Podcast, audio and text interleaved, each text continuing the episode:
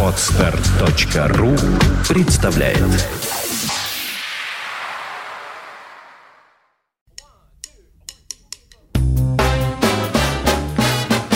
Слушать здесь. Здравствуйте, я Кирилл Машков. Я рассказываю о музыке, которую слушаю сам. 10 января 2013 года в Швейцарии на 81 году жизни умер самый, наверное, известный в мире швейцарский джазовый музыкант. Впрочем, музыкант настолько всемирной известности, что наверняка даже не все его слушатели как-то отождествляли его, собственно, со Швейцарией. Он был один из тех немногих европейских музыкантов, которые пробились в американский джаз и были там приняты наравне с самими американцами, но при этом жили в основном у себя дома в Европе. В родной стране его звали Джордж Грунц. Ну, а в Америке он известен был как Джордж Грантс. Самым известным его проектом на протяжении последних 20 лет был знаменитый CJB – George Grant's Concert Jazz Band – мощнейший гастрольный биг-бенд, который в середине 90-х выступил и в Москве, а в 91-м, например, под управлением великого Квинси Джонса сопровождал один из последних концертов Майлса Дэвиса на фестивале в Монтрео. Джордж Грунтс родился в Базеле и овладел фортепиано и клавесином в Базельской и Цюрихской консерваториях. В середине 50-х годов прошлого века он уже играл в самом на тот момент известном швейцарском джазовом коллективе, которым руководил итало-швейцарец-саксофонист Флавио Амброзетти. Летом 1958 года под руководством американского преподавателя и бенд-лидера Маршала Брауна он выступил на знаменитом Ньюпортском джаз-фестивале в США в составе Международного молодежного оркестра, в котором познакомился с молодым югославским трубачом Душка Гойковичем. Вместе они выступали следующие три года. А затем Джордж Грунц создал в Европе свое трио, специальностью которого стало сопровождение в гастролях по старому континенту американских звезд Дональда Берда, Декстера Гордона, Ли Конница – 1963 году Грунц решил, что может теперь прокормить себя только музыкой и бросил основную работу. До этого он торговал автомобилями. С этого момента для Грунца начинается период потрясающего стилистического и звукового разнообразия. Он записал альбом на клавесине, смешивая звучание джаза и музыки барокко. Экспериментировал с фри-джазом, играя с американским трубачом Доном Черри. Но самый, пожалуй, интересный его проект тех лет относится к 1967 году – когда он написал музыку и собрал ансамбль для записи первой в истории попытки соединить современный джаз и музыку Магриба, населенных берберскими племенами пустынь Северной Африки. Получившийся альбом был назван как эхо к знаменитой теме, прославленной исполнением Дизи Гелеспи. У Дизи была «Ночь в Тунисе», а у Джорджа Грунца альбом назывался «Noon in Tunisia» – «Полдень в Тунисе». В ансамбле что не музыкант, то имя – на сопрано-саксофоне здесь играл американский джазмен Сахиб Шихаб, один из первых афроамериканских музыкантов, обратившихся в ислам еще в конце 40-х годов. На контрабасе молодой немец Эберхард Вебер, будущем участник группы суперзвезды европейского джаза Яна Гарбарака. На барабанах выдающийся швейцарский ударник Даниэль Умер – на скрипке молодая звезда французского джаза Жан-Люк Понти, которому еще только предстояло прославиться в группах Фрэнка Заппе и Джона Маклафлина.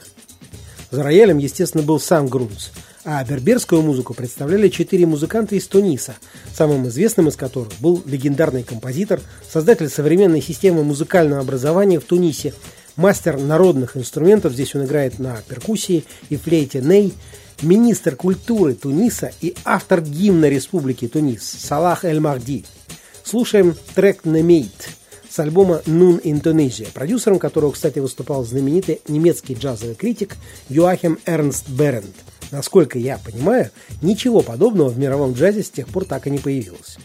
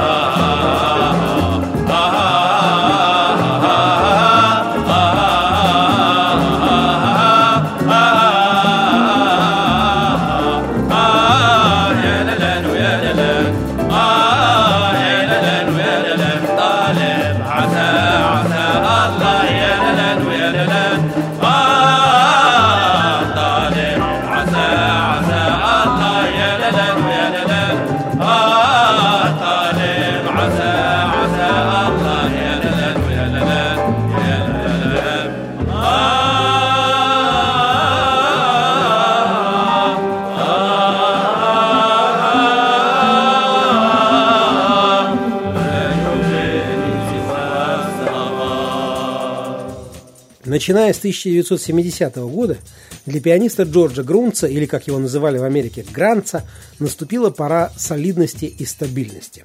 В 70-м он на 15 лет стал музыкальным директором театра Шаушпильхаус в Цюрихе, а с 1972 по 1994 был еще и художественным руководителем знаменитого берлинского джазового фестиваля «Берлинер Ядстаге».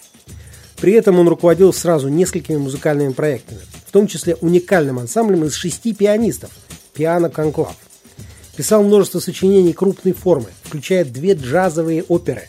Одну на стихи афроамериканского поэта-радикала Амири Барака, другую на тексты легендарного поэта-битника Алана Гинзберга – а в 91-м для Чикагского джаз-фестиваля он создал титаническую чикагскую кантату, которую триумфально исполнил оркестр с участием легендарных чикагцев Лестера Боуи, Малаки Фейворса, Вона Фримана и других.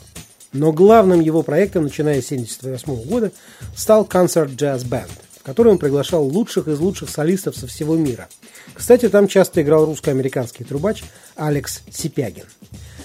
А мы завершим прощальную встречу с Джорджем Грунцем записью 1968 года, в которой он предстает во всем блеске как мейнстримовый джазовый пианист. Это европейский ансамбль замечательного американского саксофониста Фила Вудса. Phil Woods and His European Rhythm Machine. Тему Оливера Нелсона «Stolen Moments» играют Фил Вудс, альт-саксофон, барабанщик Даниэль Умер, французский басист Анри Тексье – и на фортепиано Джордж Грунц.